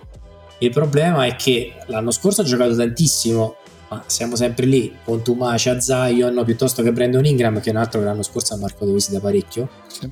e quindi sei più o meno vincolato a quello che succede dall'altra parte. In più, ehm, nella maggior parte dei casi, l'anno scorso eh, backuppava, se correggimi se dico una stupidaggine, Herbert Jones e Herbert Jones è un giocatore che all'allenatore attuale piace tantissimo. Quindi effettivamente è il giocatore sbagliato nel momento sbagliato, nel senso che effettivamente, come dicevi tu, ha di fronte una concorrenza spietata se le cose non cambiano, secondo me andrà in progresso, ma non tanto se appunto succede qualcosa di particolare a Zion da essere considerato diciamo uno sleeper classico. No, è, è un giocatore che mh, mm, potrebbe avere un'evoluzione da Michael Bridges, nel senso che se lo metti in un altro contesto diventa quasi la prima punta di una squadra. Eh, è quello che, che, eh? Già adesso dici? Uh... Non lo so, ti, ti, aspettavi che Michael Bridges da un momento all'altro diventasse un realizzatore da 25 punti a partita? Eh, no, assolutamente eh. no, mentirei se te lo dicessi, però è, è un po' più esperto. Sì, è vero, rispetto. quello sicuramente. Però secondo me ha, ha, più talento puro Trey Murphy nelle mani secondo, rispetto, rispetto, a Michael Bridges, che è un super giocatore, però non è un giocatore, tra virgolette, talentuoso. Secondo me è un po' più... È un po' più po' più realizzatore Trey Murphy per, rispetto a Bridges. Ovviamente della metà campo difensiva neanche parliamo perché, perché Bridges è un altro. Ah, ha, ha, un briciolo di talento in più, dai. Certo. Eh, altro giocatore che mi fa impazzire totalmente, anche lì nel contesto, però tutto da vedere, è Jalen Williams di Oklahoma City. Eh, che lo scorso anno non è neanche andato lontanissimo dal contestare il premio di rookie dell'anno a, a, a Paolo Banchero. Però comunque è, è non, so neanche se è il secondo di quella squadra lì, perché comunque c'è Giddy. Eh, io Oklahoma City Thunder da quel punto di vista lì sono, sono, super fighi, sono una squadra su cui io ho più hype in assoluto di tutta la lega. Eh, però anche lì dal punto di vista fantascistico non, non so davvero quanto, quanto credere in Jelly Williams se non ha il, il, senso di dire ok ce l'ho nella mia squadra e tra due anni quando, quando sarà uno star potrò dire io ci avevo visto lunghissimo ha fatto una stagione paurosa uh ma anzi, meno male che un po' ha dato fastidio a Banchero perché sennò sarebbe stato veramente un, un, rookie dell'anno, veramente secondo me per certi versi addirittura delegittimato. E è un giocatore che mi piace tantissimo, però anche qui la concorrenza è, spietata. Il punto di domanda è: ma se ha fatto quello che ha fatto al primo anno con un po' di esperienza in più e con dei compagni che lo conoscono meglio, uh, c'è un, una corrente di pensiero che lo vuole addirittura già pronto per uh, i primi 50 o 55 anche sul traditional un po' facendo il ragionamento che abbiamo fatto in grande con uh, Ali Barton se vuoi però ecco sono un attimino più, più cauto banalmente ma oltre per, per il discorso della squadra non è da sottovalutare il fatto che l'anno scorso ha avuto uno spazio che non è detto che avrà quest'anno come giustamente mm-hmm. dicevi e poi c'è sempre il rischio che chi ha fatto una grande stagione da matricola l'anno dopo debba confermarsi e c'è un hype sopra Williams che non è trascurabile in questo momento. No, soprattutto lo usage un po' mi preoccupa, nel senso che non gli, transitino, non gli transitino così tanti palloni tra le mani per poter fare veramente vedere tutto quello di cui è capace. Eh, un giocatore sottovalutato che, di quelli che, che, prendi e sai che cosa ti dà e comunque quest'anno avrà anche la possibilità di giocare da titolare, Tyus Jones a Washington, se ve lo siete perso. Eh, un um, giocatore sempre amatissimo, specialmente per l'assist rapporto, il rapporto assist-palle perse. Eh, se, è da anni il migliore in assoluto dell'NBA. È uno che perde pochissimi palloni. È veramente um, uno dei segreti meno tenuti di Memphis eh, quando non c'era, non c'era Jamorant. Eh, a Washington potrebbe anche mettere su delle cifre da, da starter che potrebbero tornarvi comodo. Ovviamente, questo però alla, fine del, alla, fine del, draft, non, non sicuramente su cui puntarci all'inizio. A me in proporzione piace più lui che Pool. Ah, ok. Sempre parametrando il, il ruolo che avranno. Sì, sì, sì, sì, ovviamente. E, no, no, diciamo che ehm, non so se vuoi aprire l'argomento dei bidoni, ma secondo me l'abbiamo vai, vai. in qualche modo circonnavigato. Uh, uno dei giocatori su cui eh, diciamo vigono i maggiori sospetti quest'anno e su cui più o meno sono abbastanza d'accordo è Chris Paul okay. che resta un nome ovviamente mamma santissima, cioè, non, ovviamente gioca in NBA dalla notte dei tempi, qualcuno ci è anche cresciuto eh, e che va in un sistema di gioco che in qualche modo sembra un po' in antitesi con quelle che sono le sue caratteristiche migliori. Eh, secondo me andrà un po' a erodere dei numeri eh, rispetto a Curry e Thompson e inevitabilmente secondo me si trova in un, in un profilo, in un momento della carriera eh, in, un, in, una squadra che finirà secondo me per, eh, non dico dimezzare le classiche cifre che ha sempre portato fin qui con una certa regolarità, però secondo me quest'anno finisce fuori dalla top 100, non so tu come la vedi. Ah, nel mio draft c'è già finito, ancora nessuno ha avuto il coraggio di prenderlo. Eh, me ne rendo conto perché già lo scorso anno non era stato esattamente amatissimo. Eh, e, e, allora, facendo il draft in 8 noi è molto, è molto, difficile che vengano scelti tanti giocatori che escono dalla panchina. Profondo, certo. Eh sì, hai la fortuna comunque di scegliere giocatori che sono quasi tutti titolari oppure se sono della panchina candidati al premio di, di sesto uomo dell'anno quasi. Eh, Già se giochi io a 14 come CS per eh, forza sì. il nome eh no, per quello, per quello, per forza poi ci devi arrivare. Però sì, non, non, non, ho grande aspettativa a livello di numeri di quello che possa fare Chris Paul, ma penso che neanche lui interessi sinceramente mettere dei numeri in questo momento della sua carriera. Gli interesserebbe mettersi dell'argenteria al dito e cercare il modo migliore di mettersi dell'argenteria al dito a, a Golden State in questo momento non è sicuramente puntare i piedi per fare delle cifre di un certo tipo solo perché ti chiama Chris Paul. Ci sono altri giocatori che, su cui io sono abbastanza basso. Ehm, non ho grande attrattiva per Jalen Brown. Eh, in generale a livello di Fanta. Mi sembra che non ci sia veramente qualcosa che faccia veramente bene, eh, almeno per il tipo di Fanta che faccio io, eh, che è quello delle, sulle, sulle categorie. L'anno scorso ha performato benino, eh, mm. però sì, in generale è un'altra delle, come dicevamo appunto per Olide, una delle fantasy che pronto io raramente ho visto giocatori che sono arrivati a quel eh, margine diciamo di scoring e che poi abbiano mm, diciamo molto volentieri eh, recesso l'anno successivo cercando di venire incontro alla squadra. Come sai meglio di me questa è una lega che si basa nella maggior parte dei casi su concetti di puro testosterone. E marcare il territorio è importante e mantenere anche un certo tipo di, uh, di importanza all'interno del roster secondo me per Jalen Brown che non è che si senta spesso e volentieri amatissimo all'interno di quel mm-hmm. contesto, secondo me è importante, quindi secondo me anche solo per Tigna, chiamala così, manterrà un certo, una certa produzione. Va detto che non si infortuna tantissimo, quindi di solito è anche sì. abbastanza eh, affidabile da quel punto di vista. È uno di quei nomi che di solito eh, trovi a ridosso dei migliori, che quasi sembra brutto lasciarli. Eh, che però secondo me in questo momento è un po' sottovalutato.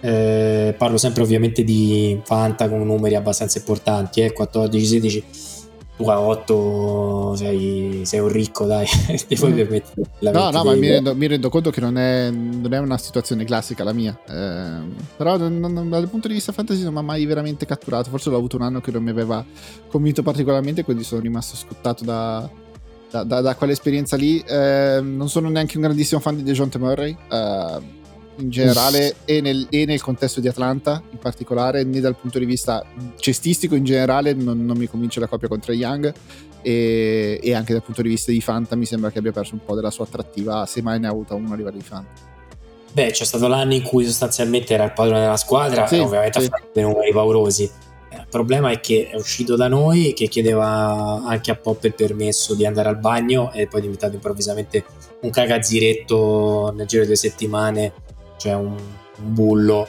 vero e proprio. E si è trovato in una squadra in cui gli ha anche fatto comodo questo atteggiamento un po' così da maranza, non lo so, cerco di renderlo al meglio, mm-hmm. perché non si è fatto mettere sotto e ha onestamente oscurato il Boy Scout, appunto Joe Collins come dicevamo prima, eh, ha preso troppi tiri per quelle che sono le sue potenzialità. È un giocatore che, per esempio, a livello di punti al minuto è osceno dal mio punto di vista. Non lo puoi ignorare a livello di produzione complessiva, però prima di prendere lui, probabilmente vado a prendere giocatori molto differenti. Anche a me, comunque, non piace.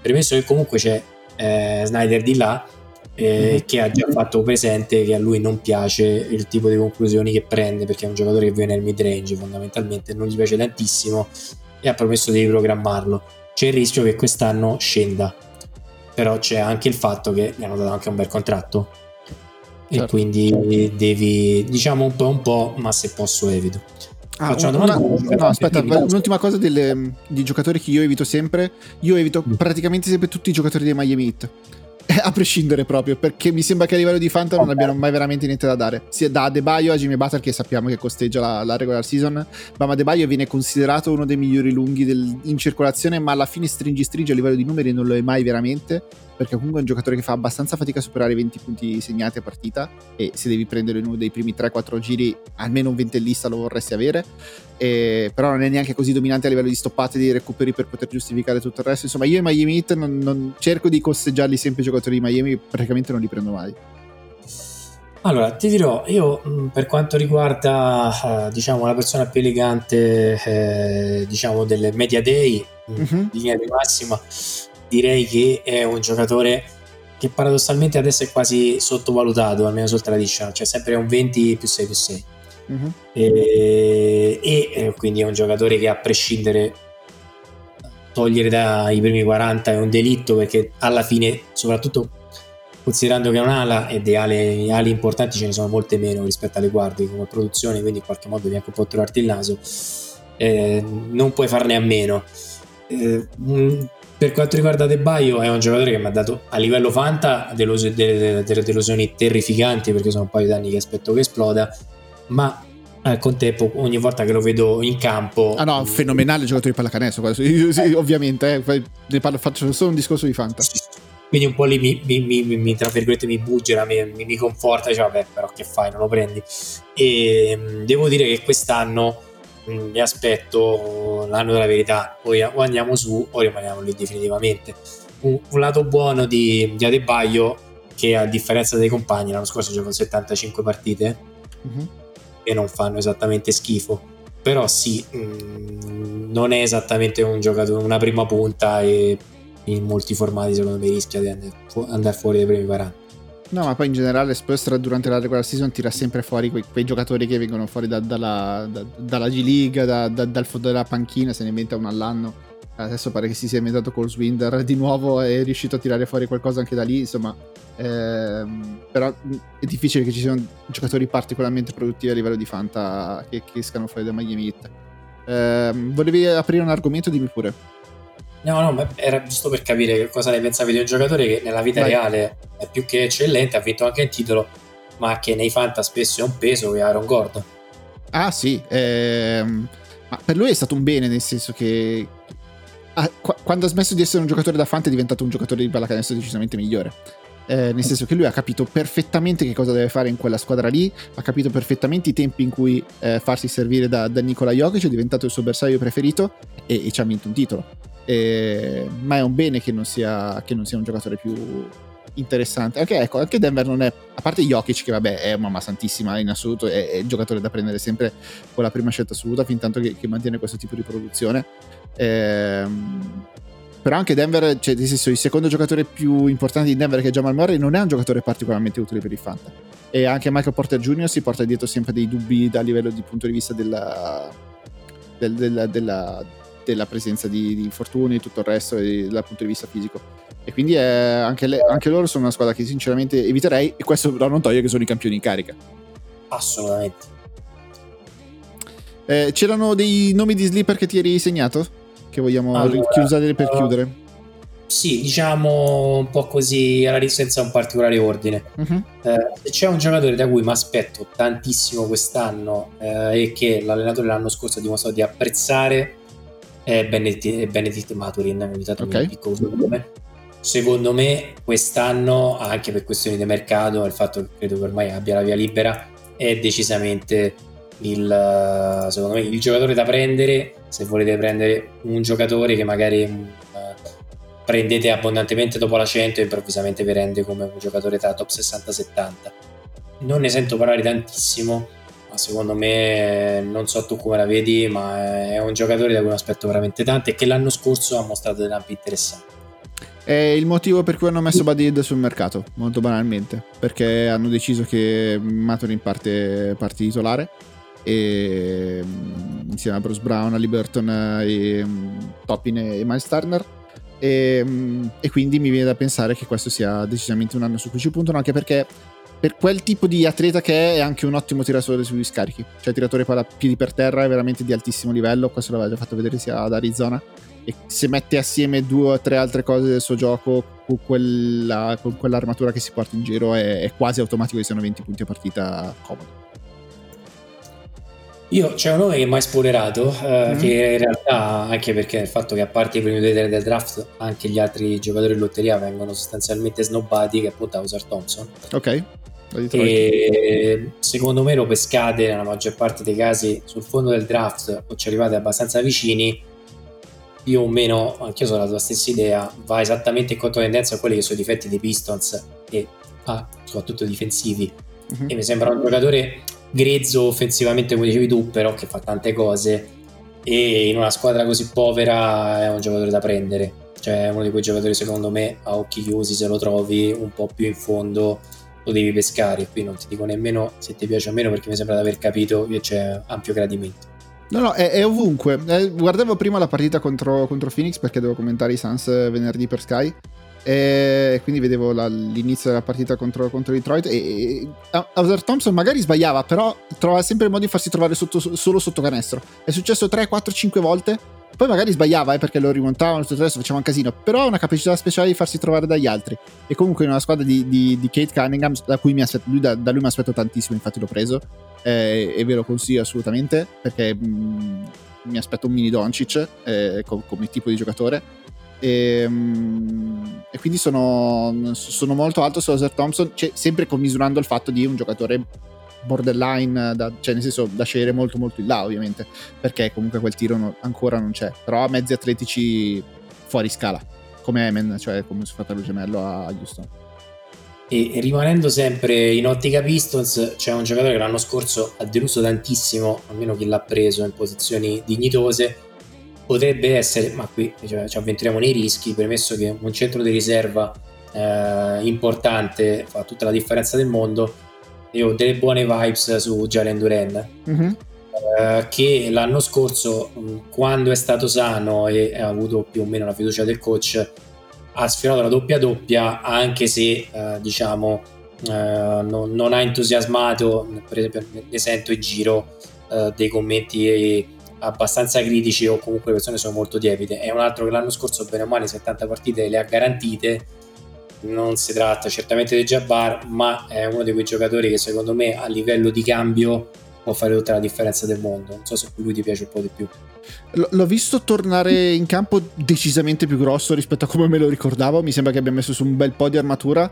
Il dubbio che ho su di lui è il fatto che ha dietro giocatori che possono togliere i minuti. Da James Wiseman, che peraltro mi sembra peggiorato rispetto all'anno scorso, era abbastanza difficile, e, ehm, e, e anche Marvin Bagley terzo, che comunque è un giocatore produttivo. E quindi comunque hai quei due giocatori lì alle spalle, non appena inizia a sbagliare qualcosa deve crederci tanto Monty Williams. Parti titolare, posto peraltro che continua a giocare con Isaiah Stewart da 4, che secondo me è un 5, però adesso è messo lì a tirare sugli scarichi, ma non mi sembra esattamente il suo, però va bene, è una, una mia battaglia che porto avanti. Ehm, mi sembra che abbia tanta concorrenza del ruolo per diventare veramente produttivo, però non è un brutto giocatore, cioè un, un bel prospetto. Non so se ci punterei quest'anno, lo terrei lì in, da bagnomaria da, da osservare eh, se, se cresce bene. Un altro nome molto, diciamo, questo è più spoilerato, non, è, non scopriamo l'acqua calda, ma però può tornare utile a livello di appunti, eh, è Cameron Johnson. Certo, che sì. ha tanto spazio, eh, in 25 gare con i Nets l'anno scorso non ha fatto ovviamente l'impressione del bridge, ma non è andato distante dal fare onde perché insomma ha chiuso con 16 punti, 5 rimbalzi e soprattutto eh, immagino che sia anche su altri formati, altri formati di punteggio abbastanza popolare era vicino a un 50, 40, 85. Eh, è un giocatore che mi ha sempre entusiasmato per capacità, anche perché insomma, come sai, come sai insomma, scelto anche abbastanza vecchiotto, ma sempre entusiasmato per le letture e la capacità di eh, incidere anche con un relativo effort fisico. Eh, I Nets sono paradossalmente una squadra eh, diciamo, secondo me da premiare un po' all'inverso di quello che abbiamo detto degli Hip. Ci sarà tanto spazio, cercheranno i giocatori di mettersi in mostra e quindi se avete qualche dubbio sui giocatori che vengono a sta squadra, secondo me non, non ve lo ponete, ma andate tranquilli a quell'indirizzo. Se posso darti un altro nome, eh, in casa Spurs, che quindi conosco un po' di Mhm. più, eh, e qui mi, mi- mi sento di poter rischiare. A me l'anno scorso è piaciuto tanto Malaki Braham. Sì, sì. Ci sta. E mh, prima che ve lo portino via, anche qui non ci vincerete il Fanta probabilmente, ma potrebbe essere già addirittura, almeno a livello di eh, draft profondi, una seconda o una terza riserva importante che potrebbe pagare dividendi importanti. Già in doppia cifra l'anno scorso, secondo me quest'anno Pop lo usa parecchio. Vediamo se. No, ci sta anche perché mm, manca un portatore di palla principale ai- agli Spurs in questo momento. Mi sembra che, che l'idea di quest'anno sia, vabbè, giochiamola fin tanto che c'è bisogno di giocarcela, poi a un certo punto facciamo in modo che l'anno prossimo abbiamo una delle prime tre scelte al draft e vediamo di trovare un, un portatore di palla primario. Poi adesso non ho ancora iniziato a studiare il draft dell'anno prossimo, però comunque avere un portatore di palla, un, chiamalo playmaker, ma poi vabbè non è importante il playmaker in sé per sé, ma comunque un creatore dal palleggio che possa accoppiarsi bene con, uh, con Wembanyama mi sembra il, il focus principale per la prossima estate. E poi per chiudere, anche se è un giocatore di cui non riesco a pronunciare il cognome, mi devi, mi devi Mm. perdonare. Okongo? Come? Eh, Onyeko Kongwu, sì sì, Atlanta. Mi E sempre so- sono, sono anni che aspettiamo che scambino Capela per farlo diventare titolare finalmente. Almeno io lo aspetto da, da, da, da, da millenni oramai. Esatto, ma nonostante le mie difficoltà a pronunciarlo, eh, resta il fatto, eh, e qui incrociamo un altro giocatore che avevamo già accennato prima e che va preso secondo me John Collins. Eh, è andato via Collins, c'è una bella buca da quel punto di vista.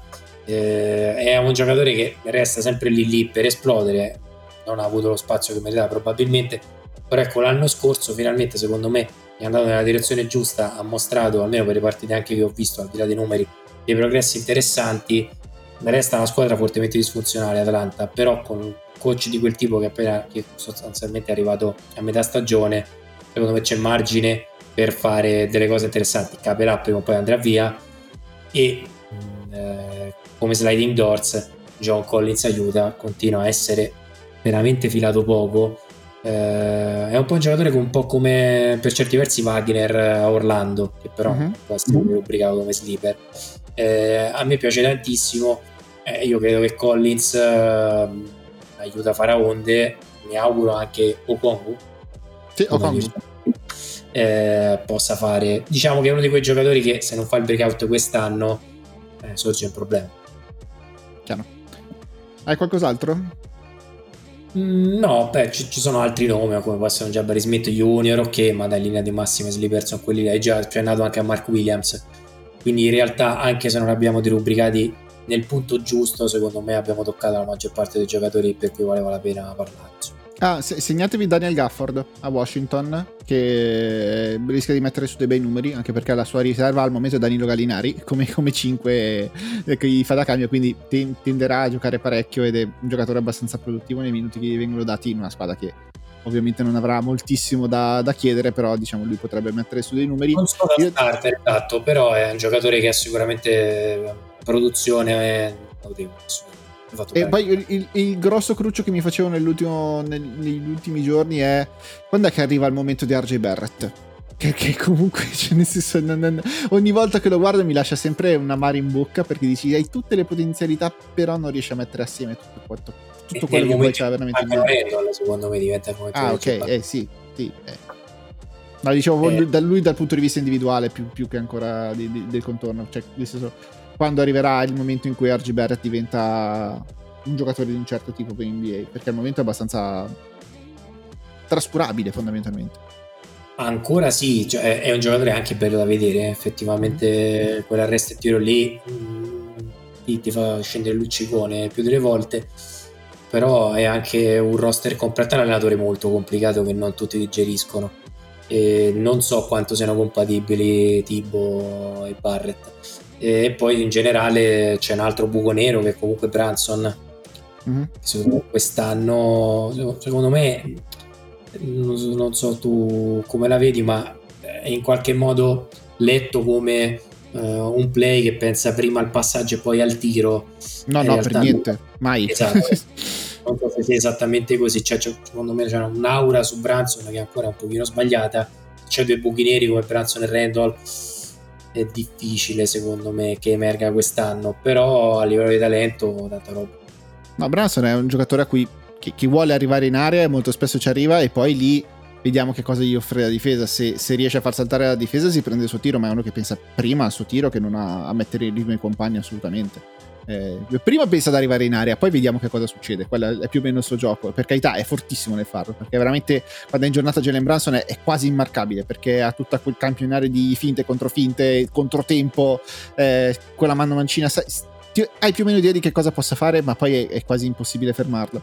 Però non è un giocatore semplice, anche perché aveva un ritmo tutto suo da, da giocare ed è molto isolazionista eh, e quindi non è neanche facilissimo. È più da giocatori che sanno giocare nelle pieghe della partita e che devono starci di fianco. Infatti, Josh, Josh Hart va benissimo a nozze con lui perché anche lui è un giocatore che quasi vive nei giochi rotti o comunque nelle situazioni di caos e in quelle ci sguazza proprio. Ti, ti faccio l'ultimo nome che mi è venuto in mente adesso. Vai. Eh, che è praticamente uno dei giocatori che ho sempre evitato in carriera perché non, non sono un grande fan, anche chi sente Bold Online eh, insomma, chi, chi, ascolta lo sa, un po' di idiosincrasia nei confronti di Russell Westbrook.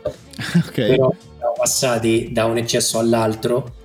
Ecco, io non ho, mai, non ho aggredito particolarmente anche poi le prese in giro che si è preso negli ultimi anni perché secondo me un veterano di quel tipo non se lo merita. E quindi non dico che l'ho rivalutato, però mi dà fastidio quando lo attaccano in modo un po' troppo gratuito. E quest'anno è probabilmente la, il momento più interessante per prenderlo se non avete mai preso al Fantasy, siete curiosi o volete dargli una chance perché è considerato uno sleeper ricordiamo sempre 34 anni. Però ehm, ho visto qualche, qualche, screen in qualche draft anche abbastanza denso che addirittura è finito undrafted. Uh-huh. mi sembra un po' esagerato se dovessi eh, indicarti un veterano a cui puoi affidarti quest'anno paradossalmente andrei molto più con lui che con Chris Paul No, anche perché non è che ci sia tutta questa concorrenza in playmaking eh, dei Clippers in questo momento, eh. Cioè, esatto. sono lui e Terrence Mann, ma Terrence Mann è un giocatore molto diverso, ovviamente. Eh, Però non, non piace e andiamo al fatto che c'è questa, tra virgolette, quell'aura negativa che si portano appresso dei giocatori che comunque pesa. Pregatevene, eh, secondo me quest'anno eh, potrebbe essere la stagione che vi dà delle grandi soddisfazioni. Va bene, sulla rinascita di Russell Westbrook e questo messaggio ai posteri noi concludiamo questa eh, lunga puntata dedicata al Fantabasket. Se vi è piaciuta fatecelo sapere che magari la riproponiamo come appuntamento fisso più o meno sempre a questa zona qua. Adesso forse siamo un po' in ritardo perché i vostri draft magari sono già cominciati e quindi non, non siamo arrivati in tempo, però diciamo primi dieci giorni di, di, ottobre potremmo rifarci vivi. Fateci sapere se vi è piaciuto. Io ringrazio infinitamente la saggezza infinita e totale di Francesco Tonti. Troppo buono eh, grazie a tutti e se posso dire ricomincia Bold Online assolutamente. Se volete insomma ascoltateci. Ascoltateci perché sono i, i, i, padri di tutti noi dei podcast a tema NBA che ci sono in Italia visto che mm, se non mi ricordo male la prima volta che vi ho ascoltato c'era ancora l'iPod Nano nel 2011 chissà quanto tempo è passato da quanto tempo siete in giro ma no, sapete che assolutamente. Noi invece ci risentiamo tra un paio di settimane, sempre qui su Ervis Mara.